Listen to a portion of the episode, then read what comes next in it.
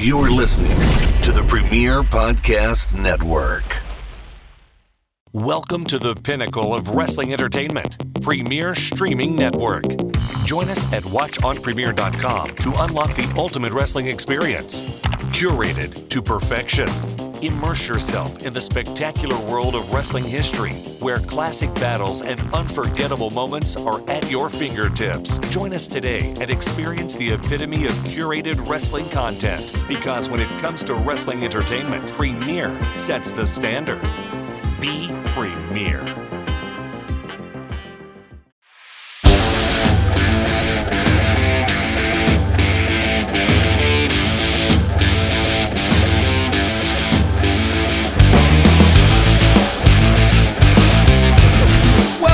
Everybody, to another episode of Talking with Friends. I'm Josh Shernoff from the Mind of the Meanie podcast.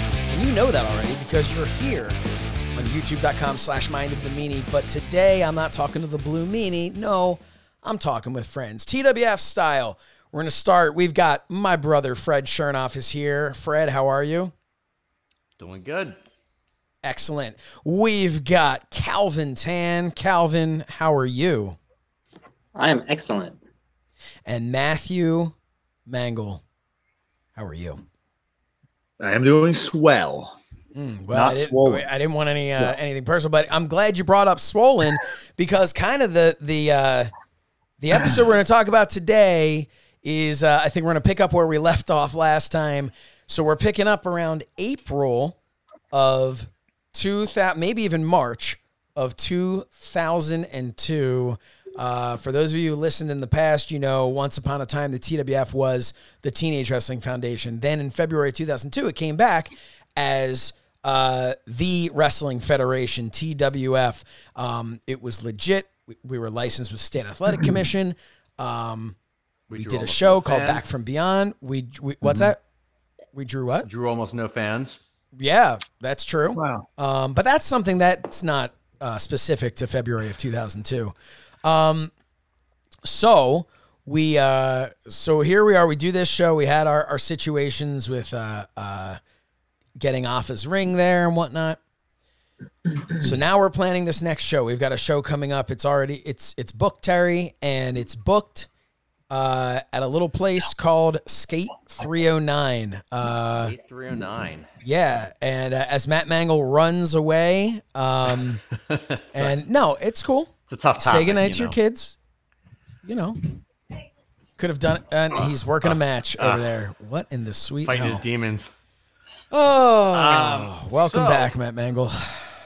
So we we we booked Never 309. fail.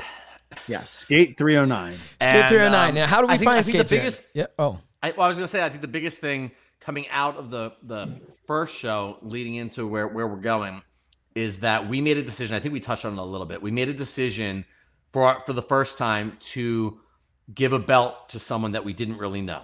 That's yeah. We didn't go all the way in talking about that last time. So let let's touch so, base. so on we, that. we we decided that we wanted to as part of branching out and becoming a, a legitimate independent wrestling federation we were going to we were going to retain our primary title in house that it was going to be only from our what we called our homegrowns for the time being at least and we said but the pennsylvania title which i used to hold was going to be opened up to that that was going to be available to the indie workers that we were going to we were going to test the waters a little bit with our secondary title so see, we end we, up see who we can trust. That was really the thing. You know, we want to. exactly We had never worked and- with anyone that wasn't. A and we friend were before. right we Yeah. were right to to, to question Oh, it yeah. so so we we came out of the first show after running a tournament and um was it The I'm- I'm one forgetting. Andy, Andy only. only. The one The Andy one only. Andy only. We did we did mention him. So the one Oh, Andy my. only to, to recap was a student at the Wild Samoan Training Center and had worked on on some of Afa's shows,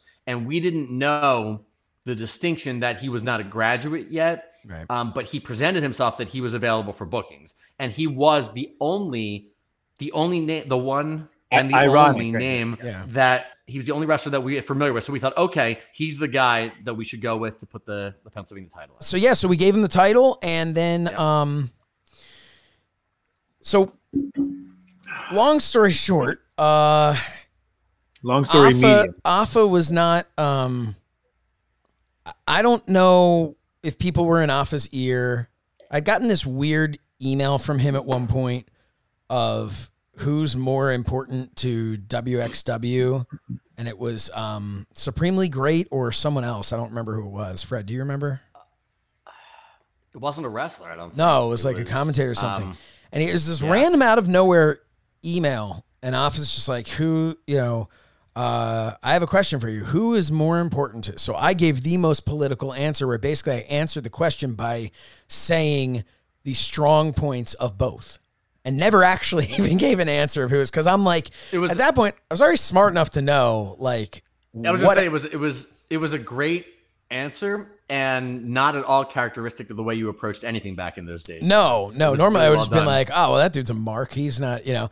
But uh, so anyway, I think, in my opinion, I think people were. Oh, Said Mark. Mark. Yeah, we're gonna get to that for sure. um, I think if I if I had to guess, somebody was in Afa's ear and they weren't happy about the fact that we were running shows, Right. and that we we were using Afa's ring, and maybe I, you know, we still had that that teenage um thing about it that people couldn't like break away from.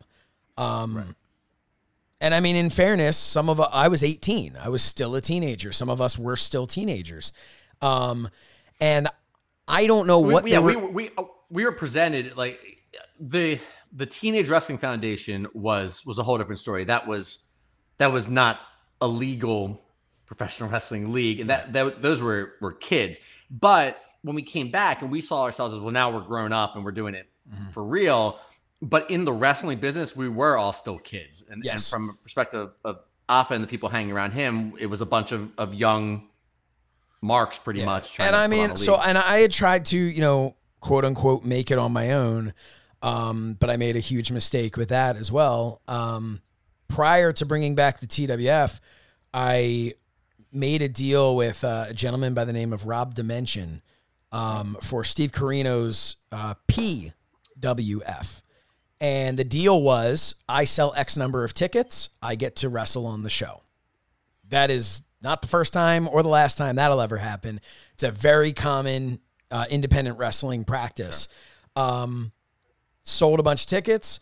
Said I wanted to work in a, a tag match. It was going to be me and lukewarm John Brody of TWF fame um, versus I can't remember for the life of me the team's name, um, but a uh, couple of couple of big guys, and uh, we get there that day, and it gets changed to it's going to be me versus Brody.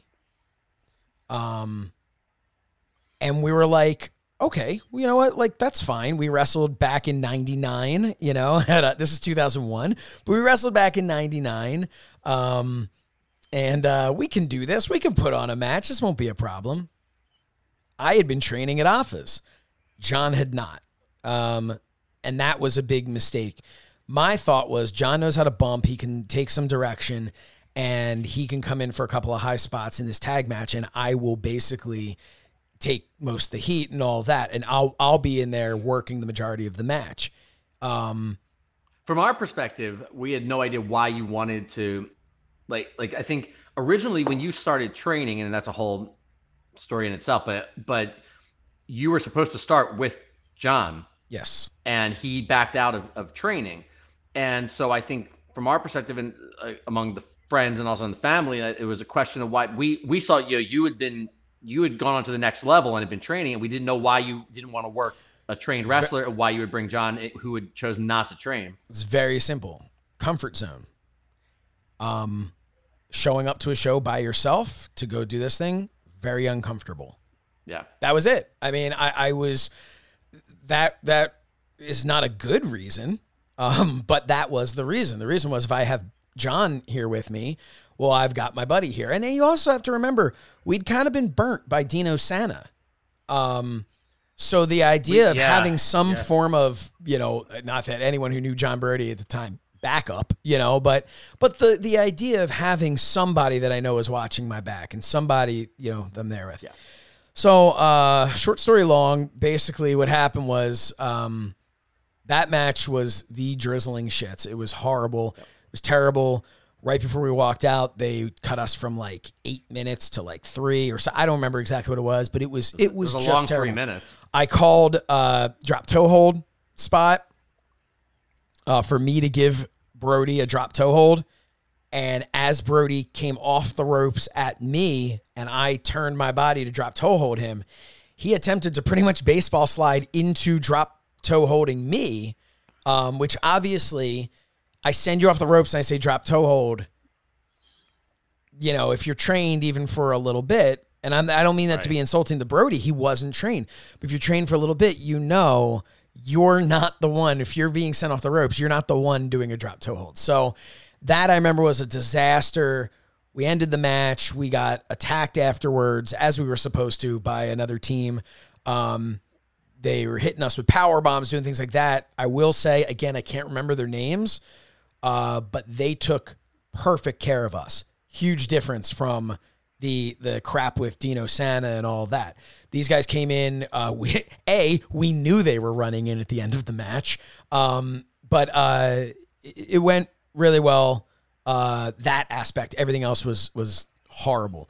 Uh, so jumping ahead, they love that we packed the house, so to speak. Um, and Rob Dimension offered a, a contract basically for us to become like a like a subsidiary of uh, of PWF, and we had a meeting about it because I was like, well, if we're gonna start our own branch of this, um, I, I pretty much I think it was us and the the four of us. We had this conversation, and I remember holding up the you know, and and and we all just had a bad feeling about it. And I said, well, then screw it, and I ripped up the the contract, um, and we said, let's bring back the TWF, and that jumps us now back to Which I was I was going to say that that's I mean it, it kind of connects everything you're talking about with, with what happened with Dino Santa, which is a whole, a whole thing. But but we'll do a Dino episode one day. we will, yeah. But send us everything tying tying into uh, the the decision we made with the Pennsylvania title, the, everything that we were versus the the world title and keeping that in house and everything. A lot of it was that our experience was teaching us to not really trust anyone in the business. That if we didn't take care of our own, we we couldn't. If we didn't have control of the book, pretty much, we were we were in big mm. trouble. And and we And saw that thing- time and time again. And I do and I do remember that Afa that he his advice to you when you said you wanted to run a TWF show when you were because I, I don't I don't know. It was that. It was- it- it was the- it was there Back I from know there was Beyond, Some heat yeah. related to the to the the Steve Corino show, but but when you were going to run your own show, Afa told you that was his best advice was. You have to like make sure that you're clearly in charge, or they will walk all over you, Yeah. and that that you know wrestlers will walk all over you. and he got, I mean, he gave uh, incredible advice. Yeah. Unfortunately, like I said, I think people were in his ear, and I think I would love to think in my mind, and I'm curious what you guys think. I would love to think in my mind that like he felt threatened. WXW felt threatened by the TWF coming in. More than anything, somebody may have been like, dude, you can't have these kids with your ring, with your reputation, your guys there setting up the show, and they're doing talent. this. You know, Well, now John, granted, we were having good, we were having, you know, aside from the, you know, triple threat. Um, The, Yeah, the, the ring is like the ring was it actually well as we're going to get to I'm, I'm sure Mm-hmm. it may have been a bit of a blessing in disguise because that ring was an elevated sidewalk okay yeah, um you, But harder. softer bumps yes It was. Yes. Am I right that it was it was a an old WWF ring from before they re Yes. redid? I think the, it it was. So it had a spring in Yeah. the middle, which Yeah, is that's- laughable because that anyone thinking about some that, blue chew josh dude, that spring it was H A R D. That spring um was so thick uh and vascular. It was um no, that's that spring though was just it was so solid that there was a girth. It was a little bit spring. yeah, there was a little bit of give when a 300 plus pound Samoan bumped on it. But when I bumped on it, um, with my back back then inflating my weight to a weight that I wish I could now legitimately drop down to, um, I, it, it was not. Uh, it didn't move. It didn't budge. It was terrible. Um, but long story, even longer. uh, Afa apparently had a meeting with everybody for WXW and said, you can't work these shows. So we had uh, Tommy Suede booked. Um, right, yeah. And so, so that uh, was so we had moved beyond just just Andy only, and we were now actively. I, I would say poaching because we weren't signing exclusive. No, deals. but our- we were our trying thought- to utilize WXW talent. our thought was WXW. These are the only people we really know and that we, we know we we can trust, them. Yeah, yeah. So the story, as we were told, was that Afa Mm-hmm. said their backyard, you can't work for them. I don't know that Afa ever said that. I, I don't, I don't think to this day that Afa really said that. I think other He, people. yeah, I think he was just saying. more concerned with the liability. Yeah, I think other other people were kind of giving the old like, "Hey, brother, I heard uh, from pops, yeah, you worked that show, brother. You're not getting think- booked." That's I what I think think was of it- happening. I don't think this was a. I, I, I just I, I I think I think well, it it's not wasn't- like Afa, you know. It wasn't. It, it wasn't. No, it was not. And and I'll say uh, I don't know if anyone's seen the um, the Young Rock show, um, Great which, show. is, which is pretty pretty good. Um, and Afa's having a, um, a, a resurgence there, Yes. the, the Afa and Sika, and and it and it gives me uh it gives me a lot of lot of points with my wife because I get to explain especially that uh, that that I I, I kind of knew that guy. Yeah. Um, and and that's but, the thing. uh, Like he was he, he- he was and is a uh, a good man, and I just don't believe.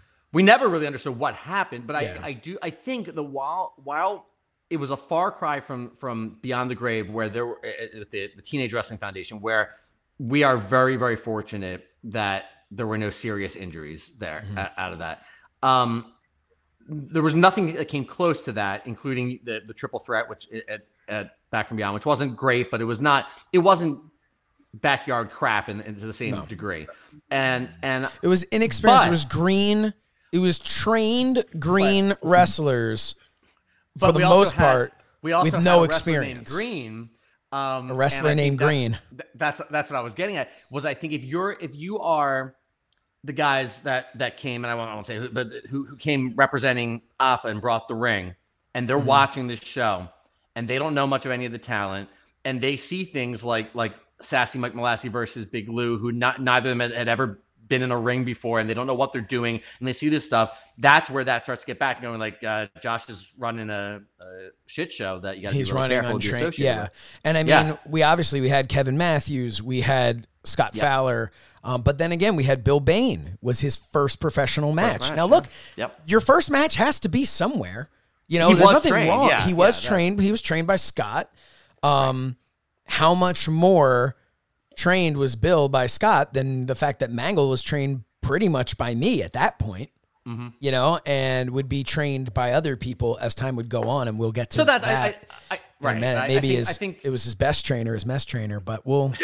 I think I think if I mean to put a to put a bow on it, I think it was a it was a situation that that it's perception, and I can easily see now as unfortunately old as we are, and we look back, if, if you imagine looking at, at 18, 19, 20 year old kids doing this stuff, whatever, like it was perception that I think, uh, you know, I don't think there's any real fault. No, there. but but the long the, the long and the short of it is what happened was uh, Tommy Suede no showed, didn't cancel, no showed.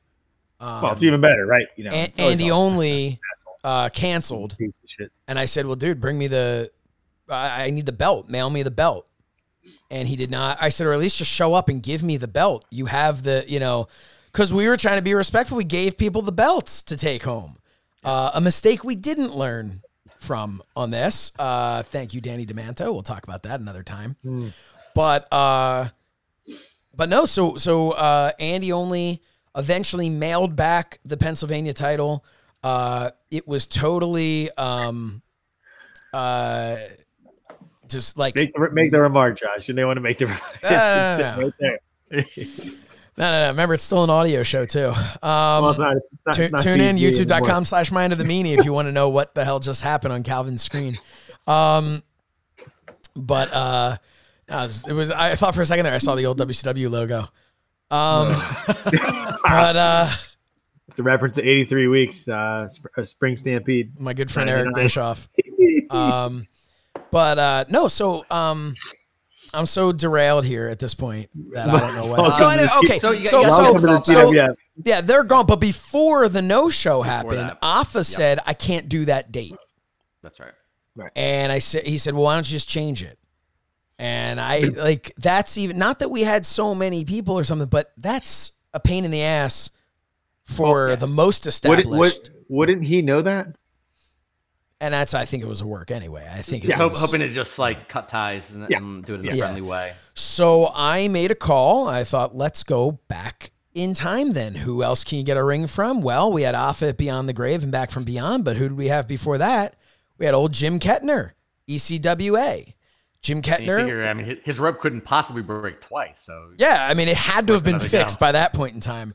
Uh, fun fact: last I saw, uh, um, our friend Dave Sagan, who's a wrestler out in uh, in Texas these days, I saw a couple of years ago. Dave worked a match for uh, for someone. I think they were borrowing the ECWA ring or something. Maybe he was wrestling for ECWA, whatever it was. It was the same ring as it was from uh, Armageddon. Wow. how, Same- How do you even know? The the uh, posts their initials so- in it. No, the posts and everything, it, the way that it looked. I went back and reviewed other tape, but I knew that. I it was so you you know. Well, I mean, you know, it was an important ring to us. Uh, I spent a lot of time looking at the pieces of it, you know, as it was being uh, fixed. But um, so, uh, we talked to Jim Kettner Kettner, yeah. super cool guy. Unfortunately, they they already had a show going on, but he said to me, "Let me give you the number to a, a, great guy. Uh, his name's Mark Mest. He's the best. Yeah, and uh, Mest has a number of rings. Um, you're gonna be good. You're, you're you're good to go. He'll take care of you." Called Mark Mest. Hey man, hey, how's it going? I was like, I was like, hey, hey, yeah. Uh, Jim Kettner said, oh yeah, I love Jim. Yeah, what can we do for you guys? We'll do whatever. Could not have been a nicer guy. So we're like, okay, well let's let's. uh I was like, hey, do you mind if maybe like in this was in March? I'm like, we go up to because he's talking about how he's got the dungeon and all this place where he you, trains yeah, you people. asked if, you asked if we could uh, work through our I said, yeah, can we work through our matches up there? Like that would be amazing if we could go up. Yeah, yeah, yeah, yeah, come on down, come on down. Like, okay, well, where where are you located? And so basically, he told us to meet him. He's like, it's tough. It's in like a um uh, what was it like a a, a, a storage, Storage facility, facility. An outdoor storage facility, across from So- the mushroom plant. across from Mushroom Plant, or so they say. Outside of Boyertown. Yeah. yeah, where where was it? Blandon, Blandon. Blandon. out in Outside Blandon, Blandon, That's, that's what I've Boise. never heard of. Out west. out west. And uh, so we pull up. He said, meet him at the Turkey Hill, and he would then drive. we Turkey would Hill's then a gas station. A gas station. Yeah, for, for those who don't know, Turkey Hill is is the it's a gas station. Thank you, Calvin. That's good. Calvin's all, the I- one who always remembers that we have people not. I, I guess in it's it's more of a, a convenience store with a gas station. yeah. It's a Turkey Hill convenience store. Yes. Uh, Turkey Hill also makes a wonderful brand of ice cream. Yeah, it's fantastic. Uh, uh, some some drink, if you will. Um, so we go to Turkey Hill, and we're waiting for him to pull up. He tells us what car he's gonna be in. It's a tiny little blue car, if I remember correctly. Tiny little sedan.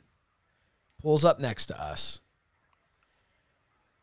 Now I had pictured, for whatever reason, Mark Mest in my mind was this thin, goateed gentleman. Uh, I don't know why. It's just the sound of his voice, whatever. well, he had a goatee. Uh, that man is a Google Mark Mest, or better yet, Matt Mangol. Let's take a look at your shirt. Mangol is wearing a. Mangol I is mean, wearing I- a. That doesn't do it justice Doesn't do it justice. but a phenomenal But- shirt uh, with Mark Mest on there. Mark Mest is a man who has worn shirts that say uh, uh, "Fat people are harder to kidnap," and uh, He's embraced it. yeah, he is. Uh, Do can we give a little overview? I don't, I don't have like uh, proper notes for better than an underview. overview of of, of, uh, of so Mest was at that point. I'm trying to think. I, I would say he'd probably been in the business for for over a decade, probably like like maybe ten between ten and fifteen years. And yeah, I remember he brother- telling us stories about doing stuff at like the Manhattan Center for Raw. So Okay.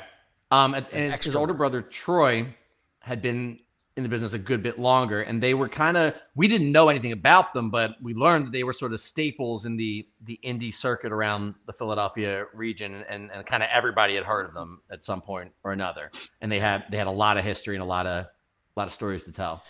Yeah, the Mest Brothers. Uh, they had a tag team. What were they called? The Intimidators. The Intimidators. Yes, intimidators. yeah. Um, and uh, no, they were. Uh, but look, and they ran they ran a school. They out- ran a out- school and they out trained people. the- uh, and there, it was. I mean, it, it, there were a lot of characters there. There was Grifter.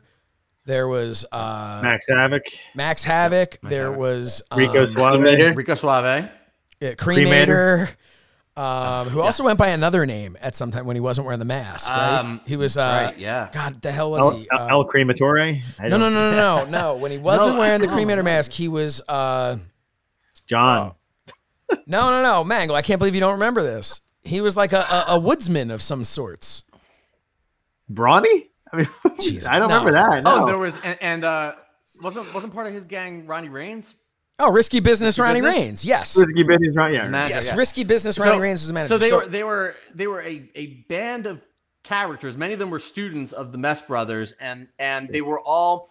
And again, prefaces by what I said before that we had already had some experiences that were not so savory in how people treated us because we were younger. Whether or not I, we don't know, they could have we could have walked out of there and they were all just talking shit behind our backs. But to our faces, they could not have been nicer and more welcoming, and Yeah, it was just just a fun group of guys. Yeah. Um, I'm gonna have to find Cremator's other name, but uh, but it, they were a really good group of guys. They we would have conversations. They talk about how uh, I remember the time. Well, this that was I think 2007 maybe with uh, uh, the disrespect to Pat Patterson. No, this Yeah, was this yeah, was a yeah. time when he was talking about ripping them up and tearing them down with uh, TNA when yeah, they first TNA. started. But anyway, so here's the thing. So we go to Mark Mest. Mark Mest was over 500 pounds. Uh, that that's would really what we're getting to here. Um, the man was morbidly obese. Uh, but we went, we trained. Couldn't have been any nicer. Calvin, he can move there? in the ring. He could move in the. pounds, but he He can really, move in the yes, ring. he really could. Yes, he really could. He can move like a cat when he wanted to. So now, Calvin, you weren't there with us for the training. You first met him. We'll fast forward. So we ended up using Mark Mest's ring. Mark Mest had a very similar ring set up at the dungeon to what Afa had. And we were like, uh, okay, fine. It is what it is. Mangol and I work out. You know, Mangol was supposed to be wrestling uh, Brody, but Brody couldn't do any of our like pre-tape stuff we wanted to do. And I was just like, because I wasn't going to wrestle, I was going to take a little break because my back had been spasming and having all kinds of issues. And then I was just like, you know what might be a good idea? What if I uh, eat healthier, exercise, drop some weight, and cut my my giant hair that I had? And I was like a new man. So Wasn't- we ended up. Brody was Brody wasn't injured or something around that a, time. no, that was a work. That was a work. Okay, So we said Brody was injured. worked. He was actually injured at, at Beyond the Grave, but uh, we said that Brody got injured, um, and that's why I took his place. Uh, the challenge Mangol in a two out of three falls match. right. Okay. Um, so fast forward, here we are, Skate 309. Uh, we've already told the story where our friend Biz cursed everyone off for not being able to get tickets. Um, Skate 309 was was the first time that we we sort of established ourselves in like like kind of aside, outside of doing shows. Like we went in public. We went to do a, a an autograph signing and ticket sales. Yes. thing And, a- at and a brief a brief 309. promo, which I don't know if anyone has any video of. no, Uh, what? I don't even I remember that. talked. Remember, I had the mic. I had a live mic. Oh, I uh, usually on block Friday, that Friday, out. Yeah. That- Friday's that- uh, that must have uh, gone skate, was a skate night for the kids. Skate night for the Friday night. kids. Yeah, we gave Matt And I'm- Mangol a live I'm- mic. I'm- Calvin, I'm- were I'm you there for bartering this? out them. Yeah, I'm, I I'm was there bartering for out- that. Yeah. We're Someone, I don't remember the the promo, but I was there for that. I know. Yeah, I Someone feel like you were there for that. Calvin was like picking up chicks or something at the That's what- skating yeah, rink. That's, that's Calvin was wasn't that when Calvin connected with the uh, the the girl who ended up training to become a wrestler, the red haired girl. yeah, yeah. Oh, I didn't know she ended up training. yeah. She ended up training, yeah. becoming very. Uh, uh, had a, had a lot of opinions as the years went on Mhm. about uh, Yeah. wrestling, and and so Mest shows up with his his band of thieves, and uh, Uh, I I didn't see anything. no, I shouldn't say. So. Well, no, no, that was Afa's Group that took the chairs. Um, Chairs, yeah, no. but Well, they took uh, him after they broke him. Band of so, Brothers. Anyway. Yeah, band of brothers, brother. And um, Calvin Tan, we haven't heard as much from you today. Well, I What was wasn't your first involved im- in the story. That's I know, but what was your Right. first impression of Mark Mest? I, he was a really nice guy. I mean, I I don't know. I mean, we've said it multiple times. Like, we've run into all these different characters that were kind of like, oh, you know, it's the wrestling business, and then and then Mark Mest, who's who's actually a nice guy. Um, Yep. So it was actually Yeah, refreshing to to meet him and talk to him and just watch him work too. Yeah, I think I don't. I don't want to put words in his mouth, and he may he may have a totally different story of his if he even remembers us. But um, but I think that the same way we talked about last time, we prided ourselves. We took the the product that we we came out with very seriously, and and we and I think it had a good impact on a lot of our our the people who worked for us. And I think for Mest, for the most part, our, our relationship with him was great because what he cared about was the wrestling business, deeply, passionately, very traditional in his views of the wrestling business, and we we showed a lot of respect for the most part. And I think that I think that's what you know got got us over with him. yeah. Um, but he brought a ring that Mangol and I, I, I rem- if my if memory serves me correctly, and it often does not, but if memory serves me correctly, I believe Matt Mangol got in the ring first and kind of like yelled to me across the room, like, "You need to get in this ring." it was the best bump I've yeah. ever t- like the best bumping ring I've ever been in. Um, period. I think hands down. Mangol, do you agree? Oh yeah. We had, well, you could tell by our our, our match. That's the We thing. just I'm did what we did, like and a we overdid everything, and it worked out great. Yeah, I'm fine. taking that high and tight choke slam. Like it didn't yeah. matter because w- you have in your mind, you've mentally prepared yourself all these different spots that you're going to take. You've mentally prepared yourself for this solid ass ring that you've been working in, whether it was Afa's or Mest training ring. And then you get into this thing. Well, now it feels like you're you're bumping on a mattress. This now was, uh, it wasn't. Beam. It was a flex beam ring, yeah. And we'd Yeah, never been in one like that before. It was uh it was awesome. And and Matt and I ended up having a really solid match. Uh that I recently watched back. Mangol brought me the tape um of the match. I, I haven't watched that in 20 years. Yeah, I I had a box of those tapes. So Yeah, before and it the tape- deteriorated, I wanted to get you to put them on DVD. so I ended up yeah, because I mean it is 2004, so I'll make sure to get that burn that onto a DVD for you. Wait, wait. Can we man. can we Uh, take it back a Shove it up your little? ass while you're at it. Can we take Yeah. it back Yeah. a little to the ring, right? Because Yes. I'm Uh-huh. sure a lot of people don't know the difference between rings, right? So I feel like, like Calvin's here to like steer us in like be like, hey, so you guys were just reminiscing, but in. we have people listening and they're in other countries. Oh yeah, and, and this is interesting stuff, right? It because is. the average fan doesn't know about ring construction. Yes, Right. that's a very valid point. Um, So Afa's ring with a giant spring in the middle, I guess it's basically um, like uh, what kind of board is it on top? Um, well, I mean, it, it was Well, wood, right? solid, solid wood, and they're all wood. They're all wood. Yeah. They- I guess it But- varies between whether it's planks, like long long planks, or uh, plywood sheets. I think Afa's were plywood sheets, if I remember correctly. I don't know. Does Uh, I that make a choose with difference a in the giant bump? spring in the middle. There's the giant spring in the middle, and then of course you do have like the the you know the metal beams, but you have these metal beams So- that are well, they're- basically they're a solid. structure. They're more Right. So so the spring, if I'm correct, the, the spring ring is basically a floating, extremely hard structure Yes. that then sinks on the spring. And the But the spring structure is is- not is really solid. there for give as much as it is to keep the structure up, Yeah. you know, um, and have just the littlest bit of give. But it was very similar to like a boxing ring. Um, the flex beam. So it's, ex- yeah, explain the flex beam ring because so I the have one no that idea I'm what most that is. familiar with is actually the WWE's ring, uh, Hmm. circa 2007, 2008. I don't know if they've changed it since then.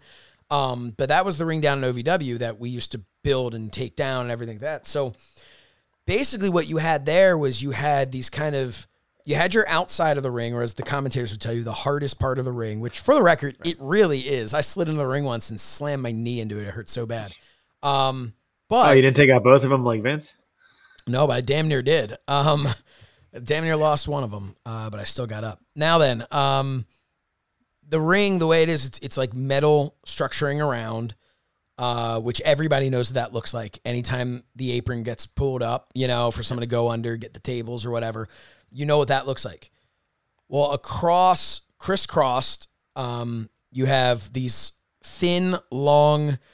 They're hollow, but they're. I mean, they're solid steel, you know, but they're hot. But they're these flex beams, so they're they're a little hot. There's a little um, there's a little more give to them. You have those go across, then you have other ones go the other direction across. On top of that, you put wood uh, planks down. Um, I wish I could remember the the size of them, but they were um, much wider than they were uh, thick. And you'd you'd put, but they were they were um, you'd maybe have for a twenty by twenty, maybe have they like a foot wide? maybe yeah you, you'd have maybe 20 across as opposed to these big planks then on top of that you'd roll out like a foam padding um, which if you're thinking oh i knew there was padding it really is not i mean that's the difference of think about if you put carpet down on concrete well you're not going to hurt yourself quite as much as if you hit the you know the concrete without carpet Crack but your it's head open. yeah, but it's really not, you know. So, um, yeah, so then they pull a, a canvas super tight on top of it, and that's it. So, but that's pretty much what we were dealing with. Uh, if anything, though, it was probably not built nearly as well as a WWE ring. So it had much more of that, uh, that you know, every time you you stepped on it, it was very loud um, there was a lot of spacing between the beams. So when you would hit, they would make a really nice sound uh, for a bump, but it also kind of sucked when you would run the ropes and stuff, and it was a little bouncy, but an incredible bump. Um, Yeah, but you funny, know funny. Um, I was, I was gonna, I was gonna interject real quick about about rings. Um, how long we we were we were fascinated by that. I mean, I could tell a million stories about like that our attempts, you and me, Josh, of like trying to build our own rings from the time we were little kids and stuff. But I remember even in high school when around the time when when uh, we we started connecting up with everybody for the TWF, we used to get that. Um, it was like a boxing magazine, like Ringside or something, or some sort of catalog. yeah. And I remember bringing that in to class with Calvin senior year, and we were we were looking at that they they they were offering a wrestling ring for six thousand dollars. Oh, we talked about that ring. I feel like we talked about that ring for Like, years. if we and if we then High figure out how to- Spots to offered a ring, and we, like- thousand dollars Yep. like that. That and been uh, thank God we didn't have like real money back then. Seriously. For the things, That's or why- we- that's why Or I'd still have a not have storage kind of room money. somewhere with a ring in it, and just be like, Yeah, there's a, um, be at Matt's. But channel, anyway, you, but- you you were saying No, uh, all I was gonna say was, you know, the ring was meant to have some give to it. Um, but there was another structure there at Skate 309 that night. Uh, that was not meant to have any give to it, Ah. and that was the stage. right, So there had been some improvements made, not but much not at that, many. At that point, Not many. There- it was pretty Produ- similar. Production wise, production wise, it was very similar. The the the differences were well. There's a few things. I mean, this wasn't connected to what I was doing, but we did have we had live music at the show. Um, our videos had yeah, changed. we did. in- we did. Yep, our videos had changed insofar as we now had footage of some of our guys. So so we Right. so the videos were a little better, and we were trying to to introduce pre tapes, but there were like backstage segments and things Yes. like that. So Um, otherwise, it was run. It was run pretty much exactly the same way. The stage had had two significant problems at that point. What, what had been very impressive at the Radisson at the in the ballroom did not work in Skate 309 because we didn't have the same extent. I don't remember even what we had, but we did not have the same extent of draping going on. Um, I don't know if it was totally free floating, but it was I not. think it was to- I think it was totally free floating. Yeah, it was free floating. we had uh, black paper that we basically got that covered over all like the uh, you know it was a skating ring covered over all the glass so we were able to create a, a backstage area for ourselves but basically the talent would have to walk like narrow. uh, this narrow pathway so they weren't seen um, it was So the the stage, and I know you should. I think you you produced a picture of it uh, the last go around. But Yes. um, if I remember correctly, the original stage was made out. The the surface was made out of three four foot by eight foot panels going deep. So was, so that would make it twelve feet across, and then there was the piece that extended out for the screen. right But you're only talking about a twelve foot wide stage, which is not very impressive in a big room. So it didn't look good for the first also we had Uh, it so far set back because Mm-hmm. the nature of the lighting setup That, that's what I was saying. So actually, it was three issues. So, so the the appearance of it was one. The second was the lighting that that had been a problem before, but it was worse. That we the projector just was not strong enough. We needed pitch black to be able to rear project this the image onto the screen and have it be Right. remotely visible. And we were now dependent on that telling part of our part of the story we were telling had to do with these backstage segments. So we needed people to be And- able to watch it. An incredible uh, and concise history of the TWF video that I was my first go at producing videos. Fi- 15 minute long. We mentioned last time that Fred was at this time doing all the video production. Now today, that I I produce videos for Fight TV. I do the Mind of the Meanie, and I do this here. I do So Says Shernoff. Today, I am very well versed uh, in video production. Back then, I had never done anything before, but I decided, you know what? I want this video, and it's a little much to ask Fred to throw together this whole uh, well, that was you, type, you, you know, over. video. That was that was part of the prep. I think I think in between those shows was when we took the trip to get your computer. Remember going up to New Jersey? We took that trip to that like specialty store and bought a capture card that was like two thousand dollars, and then like a cheap that. computer from Best Buy, and uh, pieced the whole thing together. And you that was in the TWF office and everything. You started you you got a whole setup that could process video. Yeah, I guess so. And you started doing um, yeah, and and I put together what ended up being a 15 minute uh, video montage of uh, the history of the TWF Championship, which, for the record, was held by me, lost to Big Papa, uh, presented back to me, lost via pinfall to Brody to Mangol, and that was it. Yeah. So uh, that title had had had three champions, uh, four separate reigns. Big Papa's reign uh, legitimately lasted one night because that was the remain. That was the only time. Then the company was shut down. Yeah. Uh, my second reign lasted one night. My first reign lasted from one show to the next show. And Mangol's reign at this point had only been the evening that he won the championship. So I had, I mean, we also, we didn't have voiceovers, we didn't have commentating. So, and as everyone who's listening to this and listens to Mind of the Meanie, you know that I'm somewhat of a long winded person.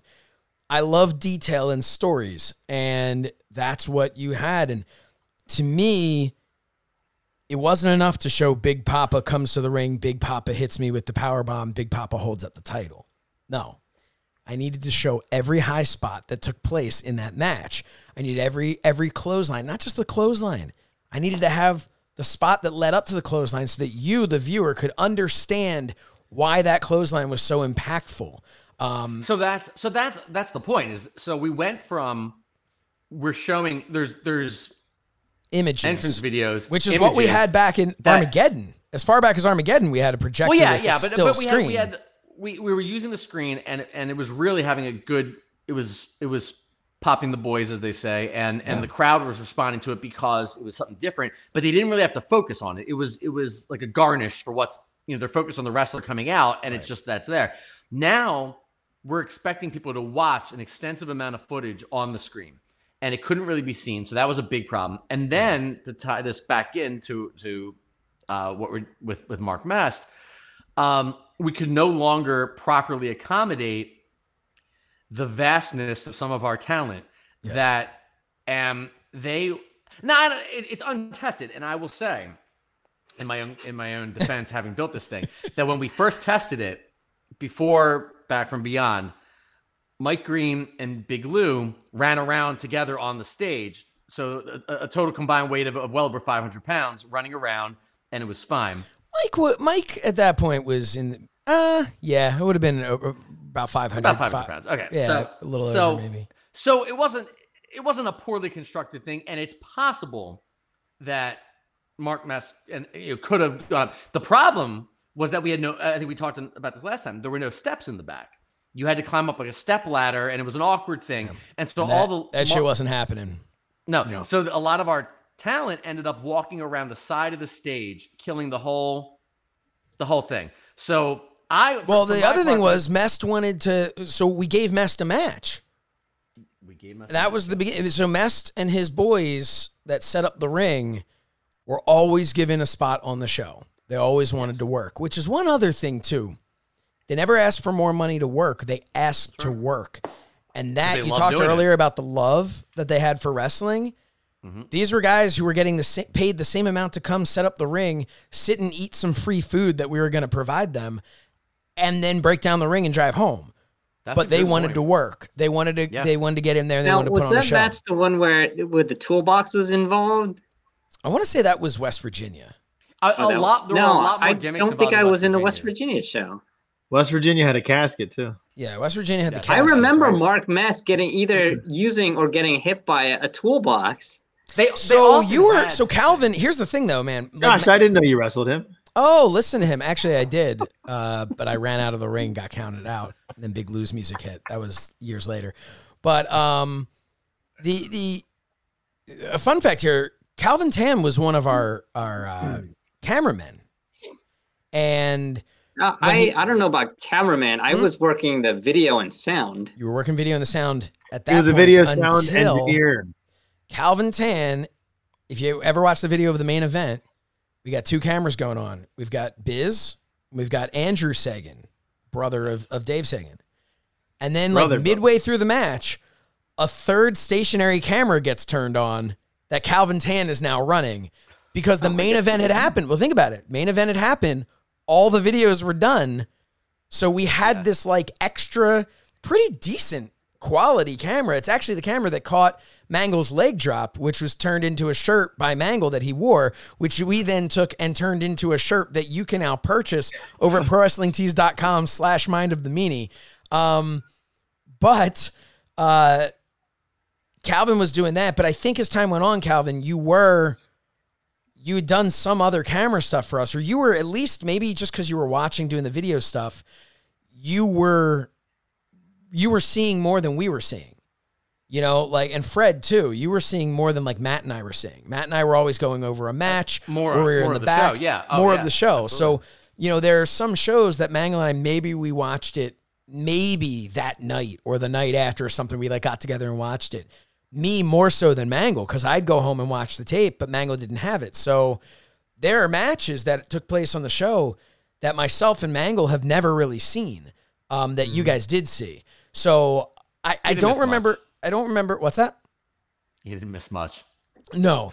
Uh, well, you definitely missed if you were trying to watch the uh, the the Mangol Rod Greco match, but that's a that's a story for another time. That's um, uh, maybe even later today because I do want to try and cover that. So That was Inferno. It was about a thousand degrees in that gymnasium. yeah, yeah, yeah. yeah, yeah. Well, we'll have to we'll have to pick up the pace, I guess, a little. Yeah, bit, let's but, pick uh, up the pace a little bit here. Nobody's listening anymore. Four, 49 minutes of uh, of So we ran. So we ran a show, and Long story short, Mark Mest walked around the stage, but afterwards, Fred, you And the decided. station There- collapsed. there- there's a few Yeah. key a few th- key things that came out of that. One was that we we decided we, we needed to improve our our production. Um, Two was that after the around the prior to the show, we had struck we struck up kind of a friendship with the Doc and Bill Bain, the doc, and- later known as Scott Fowler. Scott Fowler, and so the, and they came up to help us with the with selling the tickets and everything. They came up from Maryland, and um, and so we now we now thought we we we had latched on to the, the best possible thing, which which in a lot of ways we had, which was now now we have a guy who's not a, a homegrown. He's not one of our group of friends. He's a trained professional wrestler, but he's one of us. He's a friend of ours, and we can trust him. Yeah. And that was kind of the, the beginning of his push, really. And so we that night, I want to say, crowned him the new Pennsylvania champion using Mangol's old tag belt. Uh, because we didn't have the other belt. Yeah, that's right. And so he was crowned the old uh he was crowned the new Pennsylvania champion.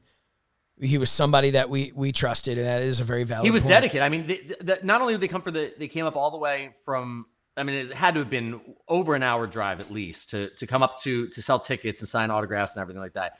They came up to. Uh, I don't know if it was for that show, but I mean, in in that time period, they came up to a few times to the TWF office to film pre-tapes, to do interviews. That like whatever we needed, they were they were really committed to to what They- we were doing. They really were. And their commitment showed, like their commitment, you could tell in the quality of what we were able to turn out.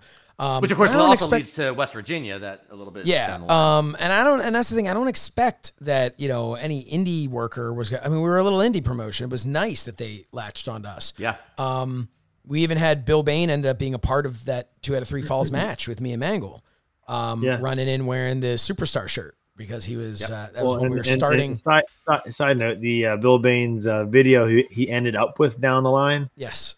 still classic. Oh, the Baniac video. So yeah, we turned, and that So- was so- something that, that we were not what I starting to, to get to. we were starting to try and do too. Was really like create characters, especially. So Bill Bain came out to uh, was it Down with the Sickness, um, Yeah. and which we we kept, but we were able to tweak because what happened was he was, and this happens a lot to all of us, uh, myself included. You know, you see yourself for something that you're not, Yeah. and Bill Bain saw himself as big, muscled up, tough guy wrestler. He was Triple H in the Attitude Era, you know, like, and but Yeah, he wasn't. I think Bruce Pritchard talks about a lot on on his show with Conrad. That that and I don't remember specifically about whom, but it comes up a lot that he'll say like a certain guy. He'll say he was he was a guy you could work into any card anywhere in the world, but he was not a main eventer. He was not the world champion, and that's. And we saw- but every everybody thinks that they're the world champion. Right. And we saw Bill Bain, and he was very like he'd come out and he'd yell and he'd do whatever.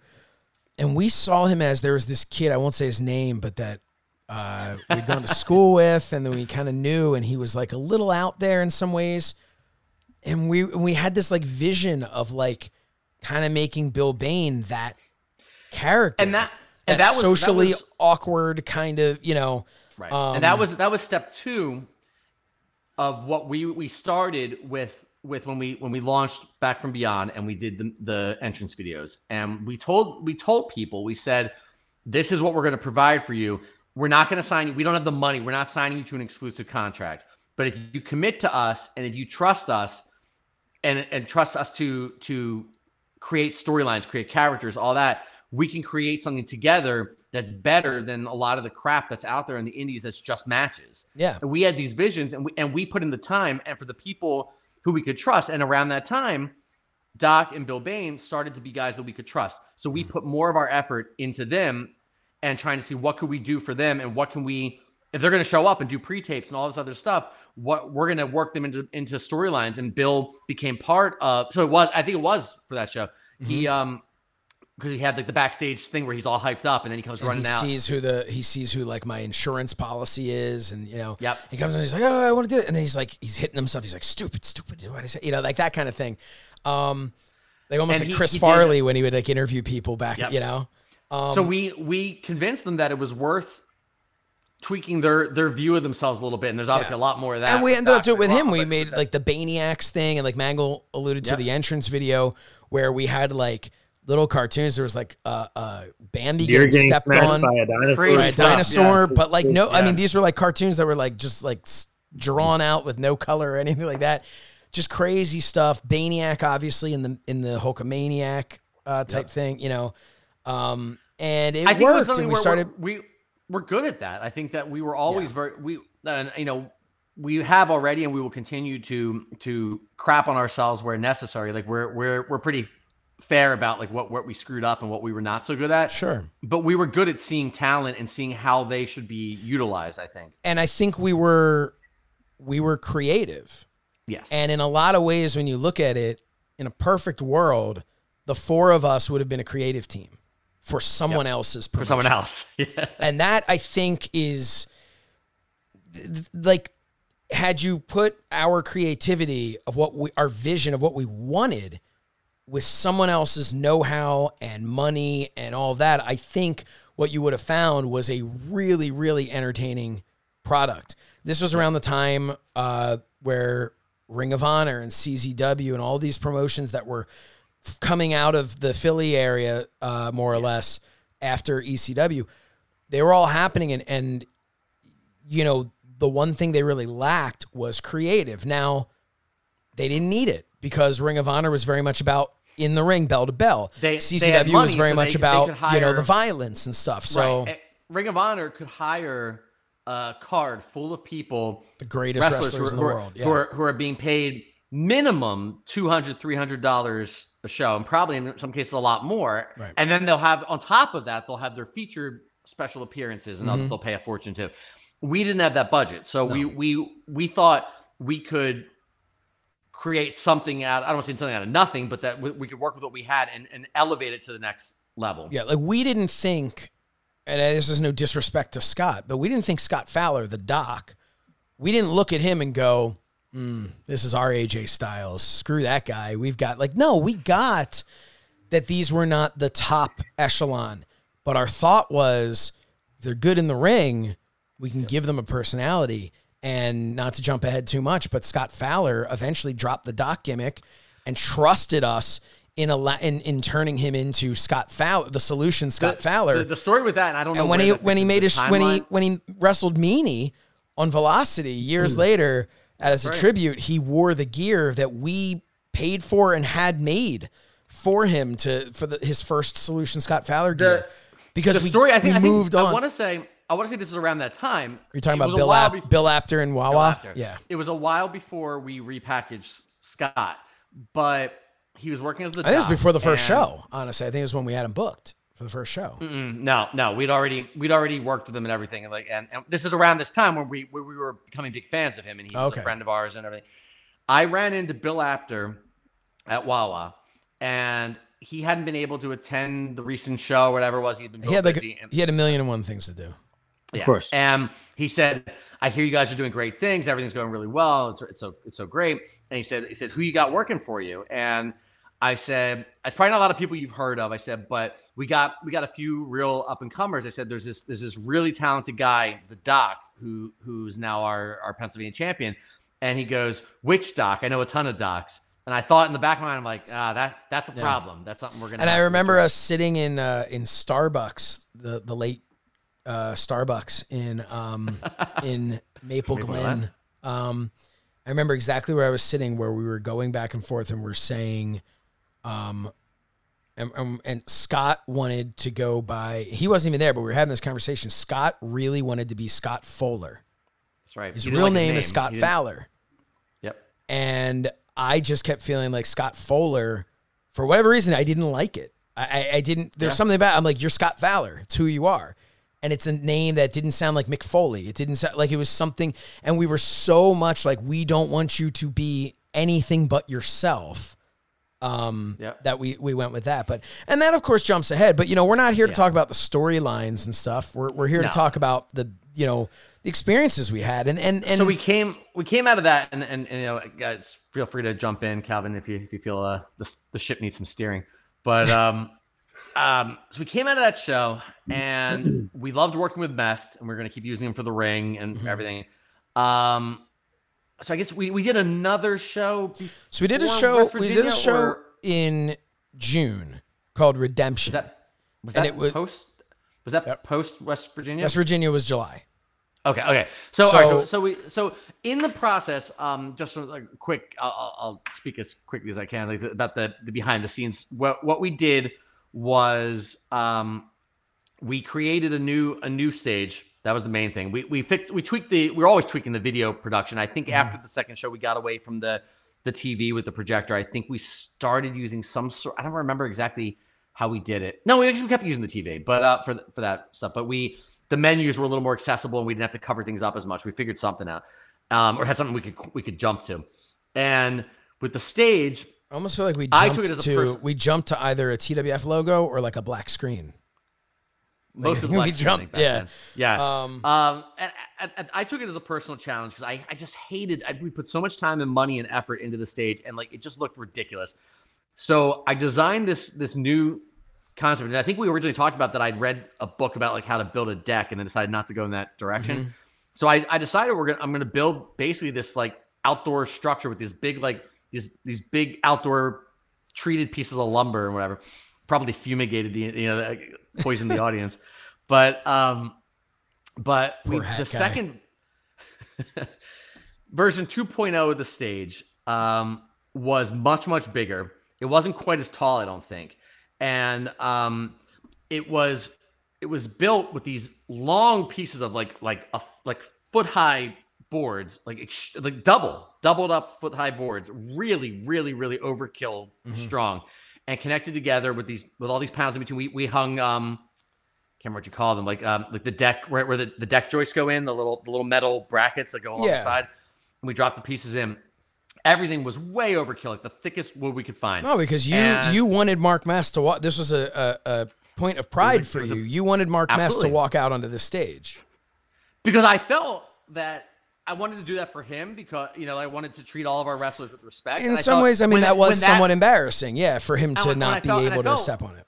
I felt, and this is and I- and this is getting to, to to what happened in the next show. I felt when that man walks out on that stage, the audience is going to go, "God damn, this is this is something. This is you know this is not a bunch of kids coming out and like like this is a a, re- a real wrestler, larger than life, you know." And so I had this vision for it, and I also wanted the screen to be bigger, which is stupid because we were having an issue with you know projecting a, a strong enough image. Yeah, we can't get a strong image. What should we do? We'll make it bigger. Yeah. so the second stage was building this deck, and then the then the um it was this giant screen that went kind of behind a, a big portion of the stage and was was um nailed into or screwed into the stage. And, then just a And little entrance. little I remember way. while I'm building this. This this was the show. This would have been the show with Big Papa, right? Big Papa made his return at the end of the show. Yes. Right. To attack. I did not wrestle on this show. So, Uh, so I was there with Lou, who right. wrestled Mangle. So so Noah Big Papa was was there. Although I did, and I, did get color. Um, there was a something I got. Uh, that was in Brody and and Sassy's match where Brody also got color because he got hit in the head. Can we talk about that for one second? we're, we're, we're, well, oh, that we'll might get be a to whole that. other show, John. We'll get to- we'll gonna get to that. that. With the stage. All right, all right. So so I remember Noah coming over. I had I was always fortunate to have. I think everybody wanted to be part of the stage because it was so cool. Like so, I always had a team of people who were volunteering to help out, Right. and I would design this stuff and kind of mark it up, and then we had to do it on the day of. And um, We should also we're say we were at this thing. Colonial Elementary School for this. Now we had Oh, moved we're at- to we're at where, Colonial where Elementary we School. had We're in a we had- gym.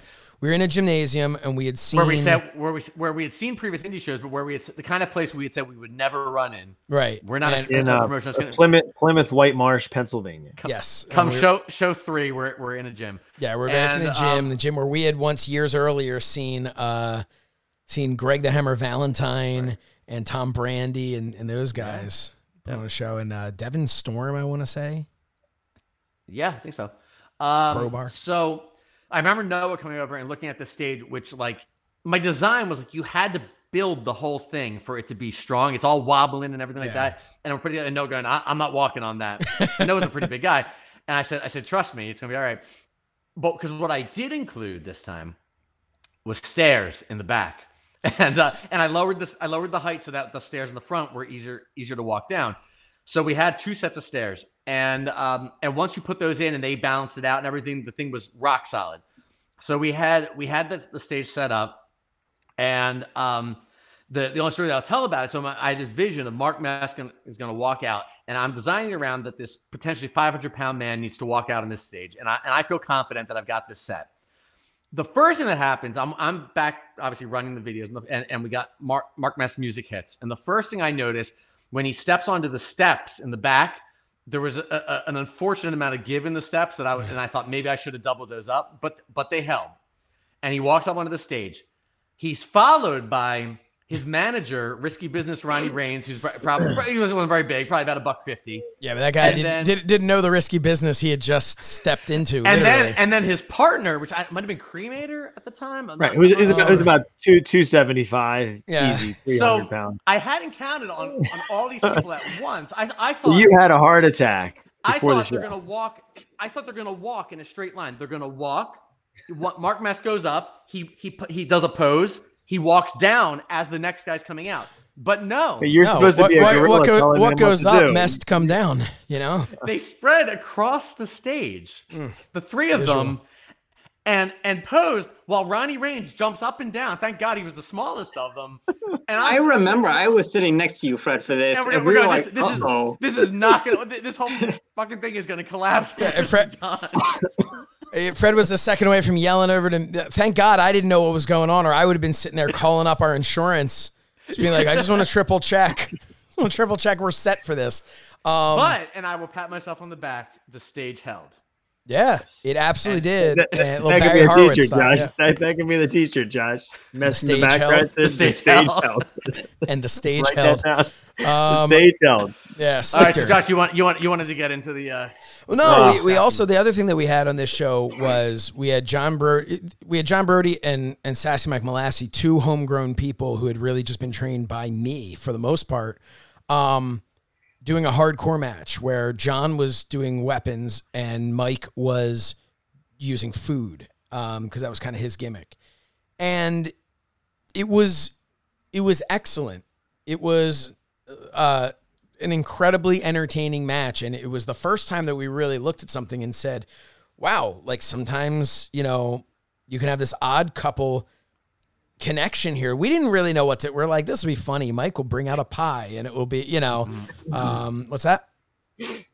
No, then the tomatoes came in. No, I was I was setting you up for pie. I've been trying to do this this shit for with Meanie for such a long time. Calvin Tan, I'm disappointed in you.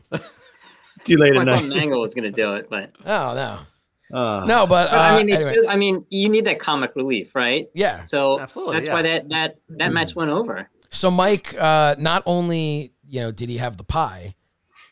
Pie. Hi. What's that? I said Pie. pie. Pie. Okay, this is it's listeners at home. This is the worst it. it's ever been. Nobody gets it, but I'm trying to get a damn pie T-shirt. Come on. Just make it, bring it back Josh. Next week. did. Next Well, now we've just talked about it the whole time. We can just do it. Selector, just make a make a pie, please. Anyway, We will uh, explain it's, that. it's gonna it's gonna be Josh going. Take my pie, please. yes, oh, he's on please. that. Uh, so, um, Sassy than Mike the cat's Malassi asshole. came to the ring with a hoagie. Uh, for those who don't know, a hoagie, I think we talked about it last time. A hoagie Oh, yeah. is a, uh, a it's a, a s- some people call it a sub. Sub. Uh, it's a long breaded uh, sand uh, a sandwich, if you will. Um, so his weapon was going to be was go- A sandwich. a sandwich. Yeah. His his uh his Pop we- yourself there. his weapon was going to be the sandwich, okay? And uh and it was going to be one of those things where like when he goes so he goes and he holds up the uh kendo stick and the and, and the sandwich and he goes back and forth and up and down and By, the by crowd far the, the the best old school playing to the crowd that anyone had ever done in TWF that was Mike Green at that. Yeah, Sassy Yeah. Mike Malassi at that point. Yeah. And everybody wanted him to use the hoagie to hit Brody over the head. Well, inside, so he hits him over the head and reveals inside the hoagie, ah, it's a lead pipe. Oh, right? wait, he hits him Old over the school head wrestling. Hold on, hold on, You, you, you missed the step. He hit Wait, him over oh, the head. wait, and hold. No, no, no, no, no. I, didn't, I know. I'm, we're getting there. We're getting there. We're getting there. We're getting there. I'm, I'm going to start gesticulating here. Um, All right, turn your camera off. we were walking through the aisle of loaves, looking at all the quote unquote pipage. Okay.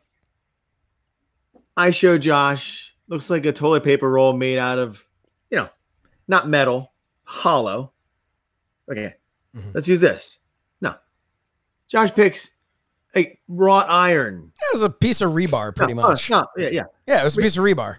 Like a Oh, very people aren't going to believe that. I'm like, Josh, people aren't going to be looking at it. So he, he so he. ugh.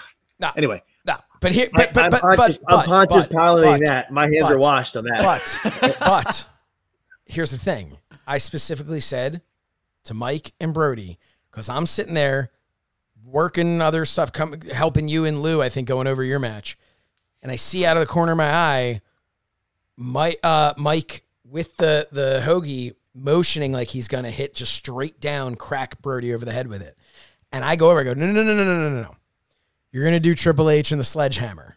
You're going to put, you're going to have it, you're going to go, and you're either going to use the back of your hand to hit him, or you're going to kind of side swipe where he's basically getting hit in the head with like a soft hoagie and he's bumping off of it. Not a, not a big deal. Well, I'm assuming at one point afterwards, Brody goes, nah, we're going to do it this way. And uh, Mike was also our color commentator, Sassy Mike Malassi. And that man sat there the entire evening picking, picking at the hoagie, picking at it. Picking the hoagie. To the point where when he went to hit John, I'm outside the ring in this match. I'm managing John. I'm outside the ring. Now I'm already bleeding. because they had a ladder in there at one point, uh, and I took Mike punched me. I took a bump, rolled to the outside, and landed on the ladder, and it sliced my finger open. So I'm out there bleeding. I'm nursing. All of a sudden, I get sideswiped by a piece of hoagie.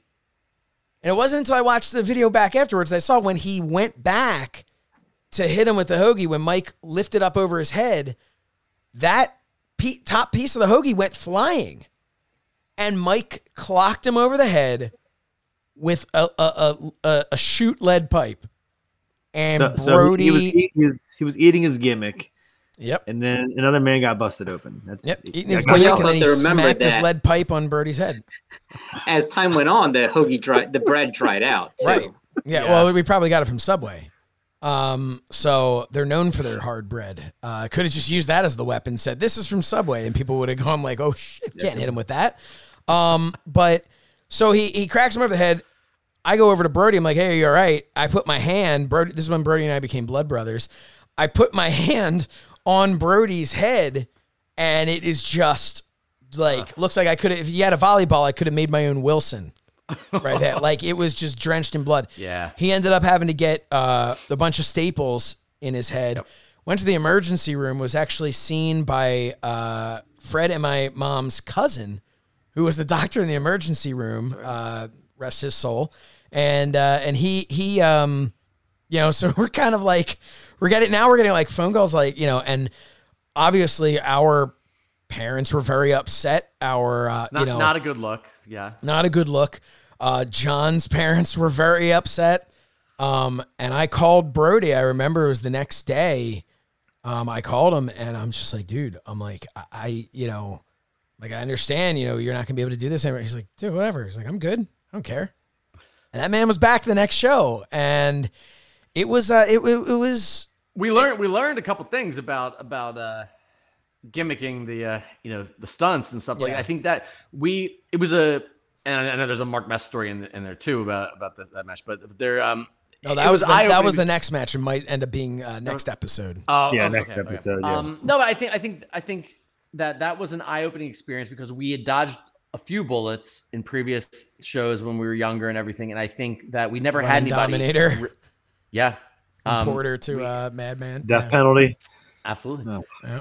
There were there were a handful of things, and I think we had never had anybody seriously injured, and this was, and we always were able to tell parents and everything, anybody around, like, like I mean, accidents can happen, but we take great precautions and we know what we're doing and everything like that. And this was a stunt. and I still stand by the fact and that we did because Mike John did told not. Mike to well in Well, Mike hold on, listened Josh, to told, John. Josh told him, The- and then the- plans the pairing changed. of them. Yeah. The pairing of them was not was not great in that in that sense. but it was great in every other uh, sense. And they ha- ended up having a return match two months later, uh, which damn near killed Mark Mest. Um, and we'll talk about that maybe next week Yes. or Yeah. next next show. Next We're not doing this whenever. weekly. Um, and uh, um, but I Um, do want to say want to yeah. I do want to. I, I want to put a bow on some of these things. Um, so next next time we do the show, we'll talk about that trip to West Virginia, um, because now I felt like we were really starting to rock and roll here. And, we were uh, we were really Enter the Sandman with that yeah. one. Enter Yeah, Sandman. Um, Right, And, we, were, we uh, were gearing up. We were gearing up to do multiple shows. You come from talk, we come from a company that had done two shows and June and October, and, and then we had had done February and, and, April. and, and, and, no, say we we done we did two shows the first go around and then died out, and now we're now we're running. We've booked we booked uh, Colonial Elementary School for multiple shows. We're Mm-hmm. ready, and then we'll talk about this next time. But we ended up doing doing a, a basically a house show Mm-hmm. in West Virginia, an out of state show. That was huge for us, and I think that on top of that, because I, I remember this may not have been until the next until when the, the rematch of John and Mike I'm thinking of, but but I know we were starting to get people reviewing our shows online. Um, Mm. there were like Wait- wait till we wait till West Virginia. Wait till West Virginia. Yeah, that was a, Yeah. that was a review. we were getting we were getting attention, good, bad, whatever. We, we were getting attention, which is which is hard to stand out in a pack, especially when you were referring to Yeah. CZW, Ring of Honor, all that stuff that was happening. And one of the best things And- we had was we had Hat Guy and his crew Oh, yeah. from ECW. They were there, front row. Um, they thought what we were doing was fun, and that was what we really and that wanted. was it. And we were trying to just have fun. And I'm sure half the things that we thought were serious, they still thought were fun. Um, but We were trying to have fun.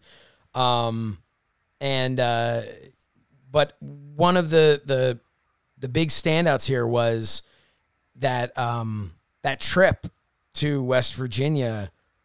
There were a lot of talk. I think after this show and after John got hurt and after we had to like go back and look at everything and look at ourselves and say, okay, what are we doing? What is like, what are we trying to do here? That was when we had Big Papa return at the end. And I know storylines don't matter in what we're talking about here. Big Papa made his big return. He hadn't been there since October 99. Uh, he came out there, hit me with a power bomb. It was great. It was it was a lot of fun. We I talked about this on the special on Fight TV with Calvin and Noah about how I was always trying to chase that feeling, that high from beyond the grave. And I think we all were to an extent. And having Noah back there, having Big Papa back there was enough to like be like, you know what we need? We need more of what we used to have. And that's why come uh I want to say I guess it was July or August, come August Inferno, yeah. was the return of Heatwave of Calvin Tan. That's right. An episode I where think- Calvin Tan think- will I actually think get to talk. At at Inferno. Mm-hmm. Yes, I think with Big Papa, and, and this is really a story for a, a different time. Though he did he did return Mm-hmm. early on. I, I think that it, it speaks to a lot of things. It's but it speaks it speaks to the bubble that we were in. That we thought that our our storylines mattered so much when we'd only done a handful of shows and the audience doesn't really know anything yet. Yeah. They barely know Rocky Styles to to be able to care that Rocky's arch rival from the past has suddenly returned, and you know like that. Yeah. That I I think we were we were in over our heads with a, lo- a lot of that but i think it was it was that chasing that feeling. And I, I remember thinking at the time that i don't remember where i had read this or something it was like maybe like a history of wrestlemania book or something and they were talking about wrestlemania 9 when hogan came back and someone was saying that vince mcmahon had said he was he was so happy going around backstage and said happy days are here again. And i think that's the feeling that we had that noah represented a big piece of what we saw and again not what the audience saw but what Sure. we saw as the twf and he was missing despite the success we were having and the fun we were having, we were missing. Big Papa was a huge component of what we had been. Right. So it, to us, it was important to get him back in there, Yeah. whether that made Um, any sense or not. No, and it really didn't. And it was, you know, and, uh, but as they say on some other shows, it was snake bit from the start because For sure. Noah wasn't, this wasn't high school where a guy who's six three or six four is this massive giant of a man.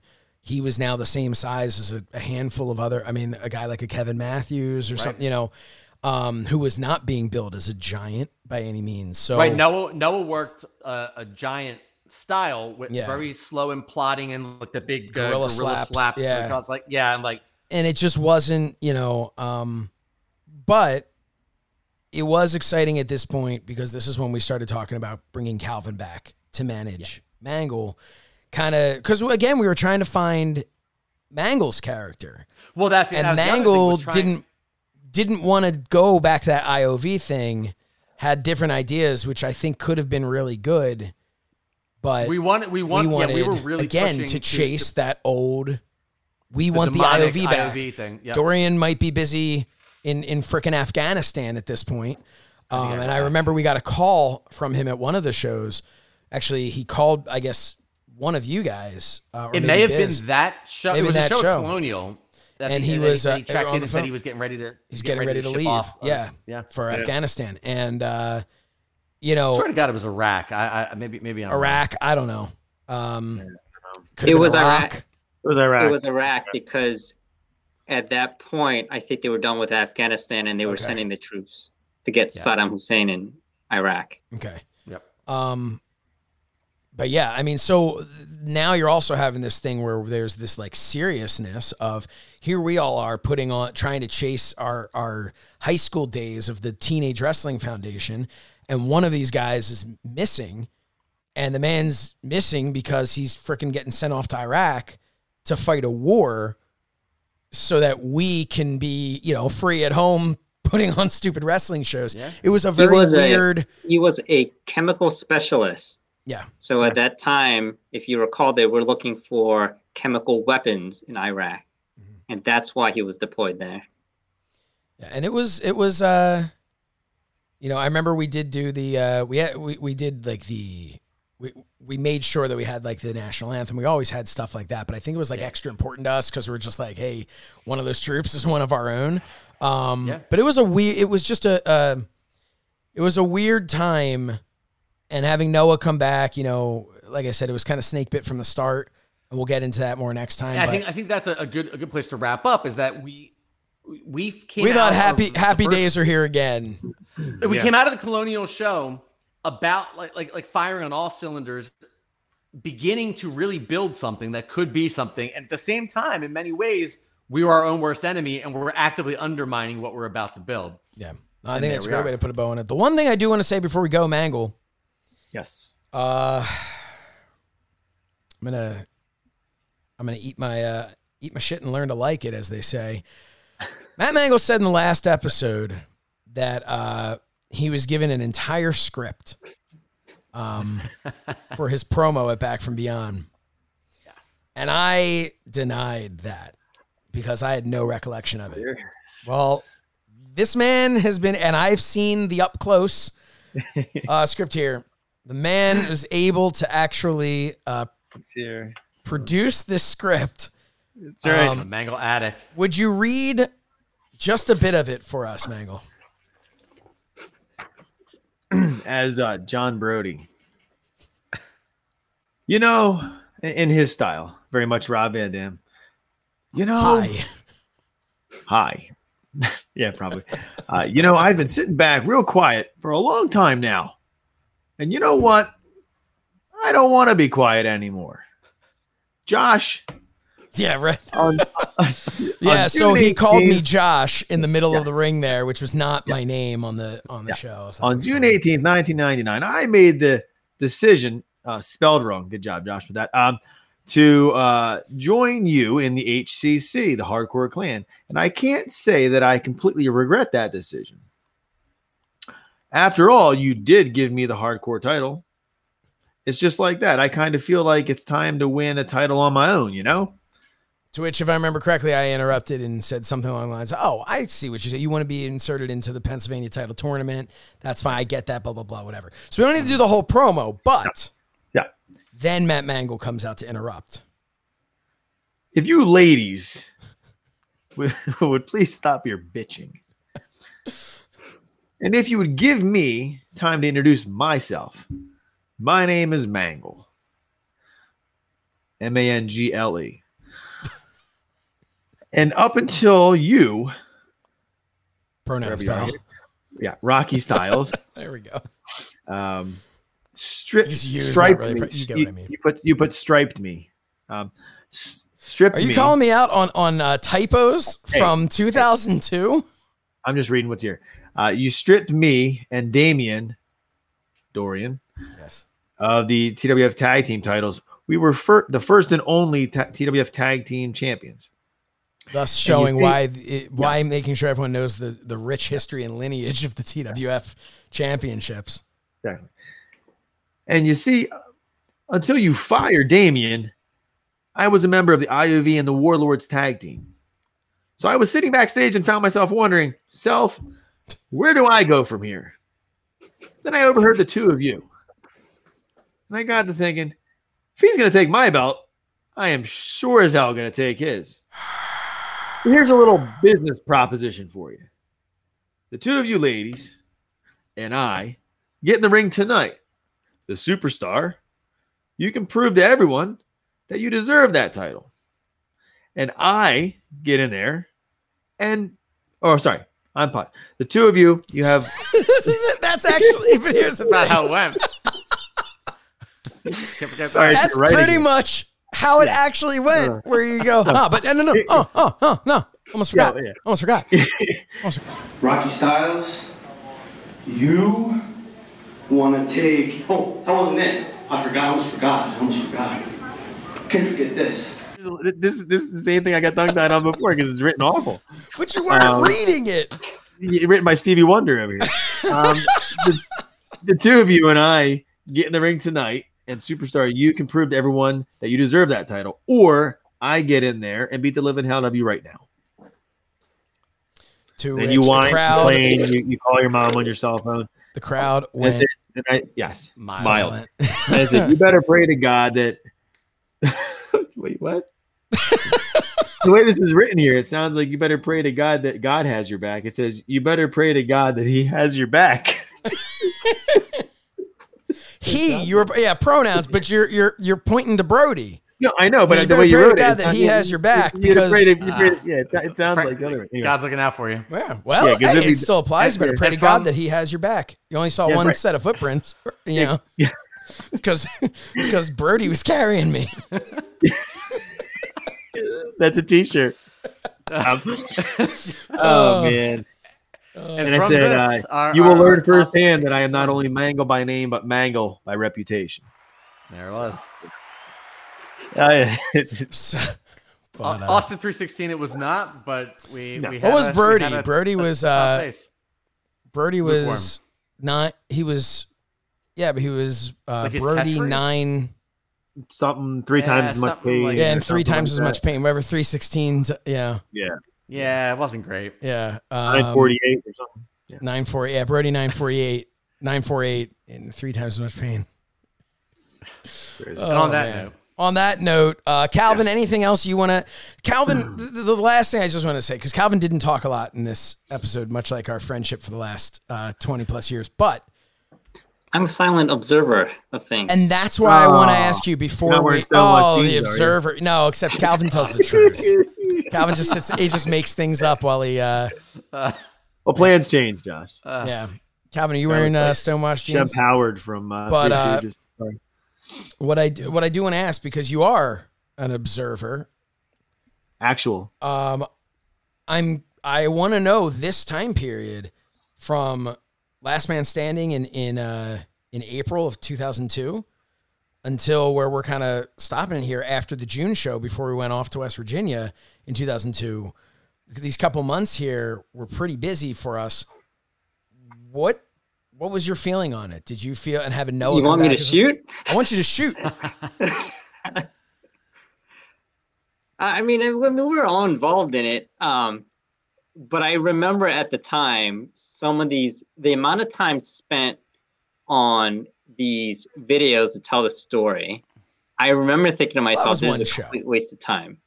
complete waste of time because because uh, the audience is they they they don't really like you know they're showing up to watch a wrestling show. They don't care, you know, they don't care about, about the storylines. They're not watching us on TV following storylines. Like Do you ever think you should have said just want to go. of our They meetings? just want to go to a wrestling show and be entertained. You know. So to me, it's like this like 15 minute history of the TWF. I'm like, you're spending so much time. I remember would be at your house and you'd be editing this thing, and I'm like, we have to plan other things for this show. but we're spending all this time editing and putting together this history video, like, and nobody's gonna really care, it you know, except for us, right? as it 'Cause we're turns kind out, of doing it for ourselves. but as it turns out, you were wrong because we didn't even care. So nobody cared. Um, Uh, but you know, I mean, the you know, I think once we started bringing in other wrestlers, it was like, okay, it's it's starting to get more legit now, right? and that So, was like, the thing. I think that 15 minute video was almost like the swan song in a lot of ways of that really uh, self inflated view. And I, I think we now at this show, you know, enter Danny Demento, Drew Blood, Devon Moore. Uh, Devin may not have been there yet, but um, Hayden Cage. uh, Hayden and Cage, and we're starting to now have like actual talent there that people were really a uh, lighting drawn rig. to. What's that? Lighting rig. We didn't have a lighting rig. No. That What was, what Not was really. that? That was I mean, we'll get, we'll 2003. get, We'll I mean, get we to get, we'll get into that next Oh, time. but I boy, think that jeez. was we, no, we but we, we a- had we had we had you know these indie wrestlers, but then we also had footage from them in which we cut together pretty nice videos for them. Mm-hmm. Yes. With with with their audio and stuff like that, because they and would that- they would talk into the camera and we would have that footage and we would reuse it. in and that was Danny video. Demento used that for years in his career. He at one point he looked in the camera. He goes, "I am the man. I'm hot. Chicks dig me." Dig me. And yeah, chicks dig me. And we grabbed that and put that in the start of his entrance video.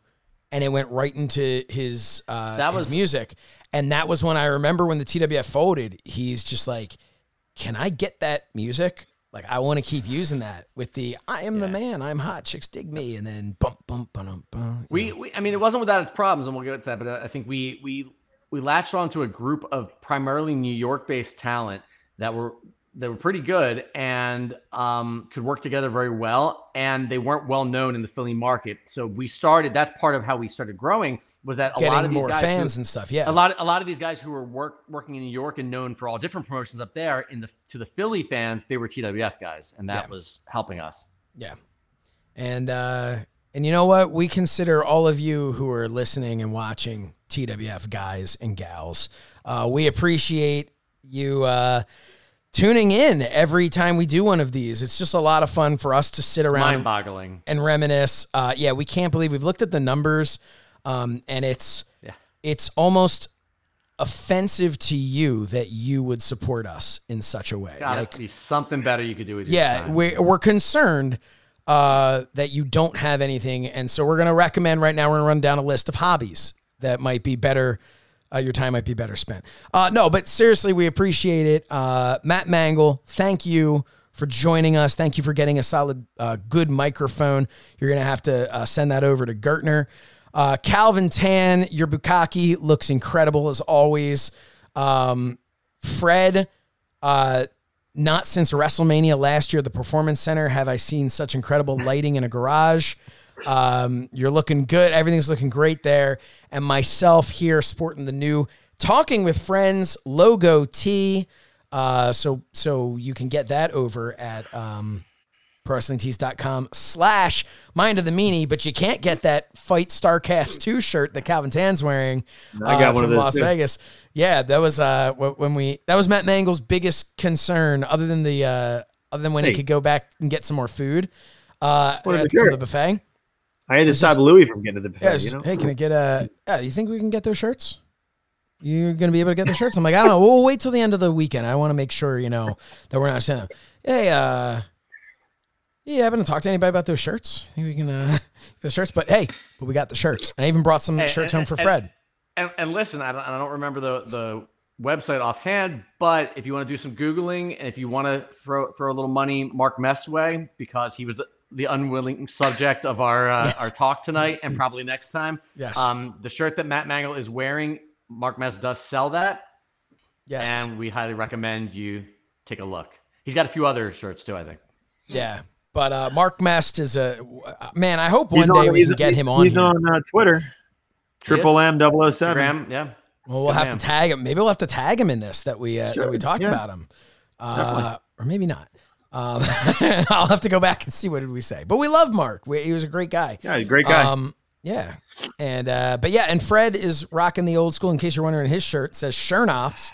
Uh, that is the old Shernoff Salads shirt from back in the day. That was our dad's uh, business. And uh, if it looks familiar and you aren't in the tri-state area, that's because uh, I have a cool shirt uh, that looks just like that. That says "So Says Shernoff." Um, available at ProWrestlingTees.com slash So Says Shirt. Um, this has been Talking with Friends, TWF, uh, for Matt, for Calvin, for Fred. I'm Josh Shernoff, and we will see you next time talking with friends.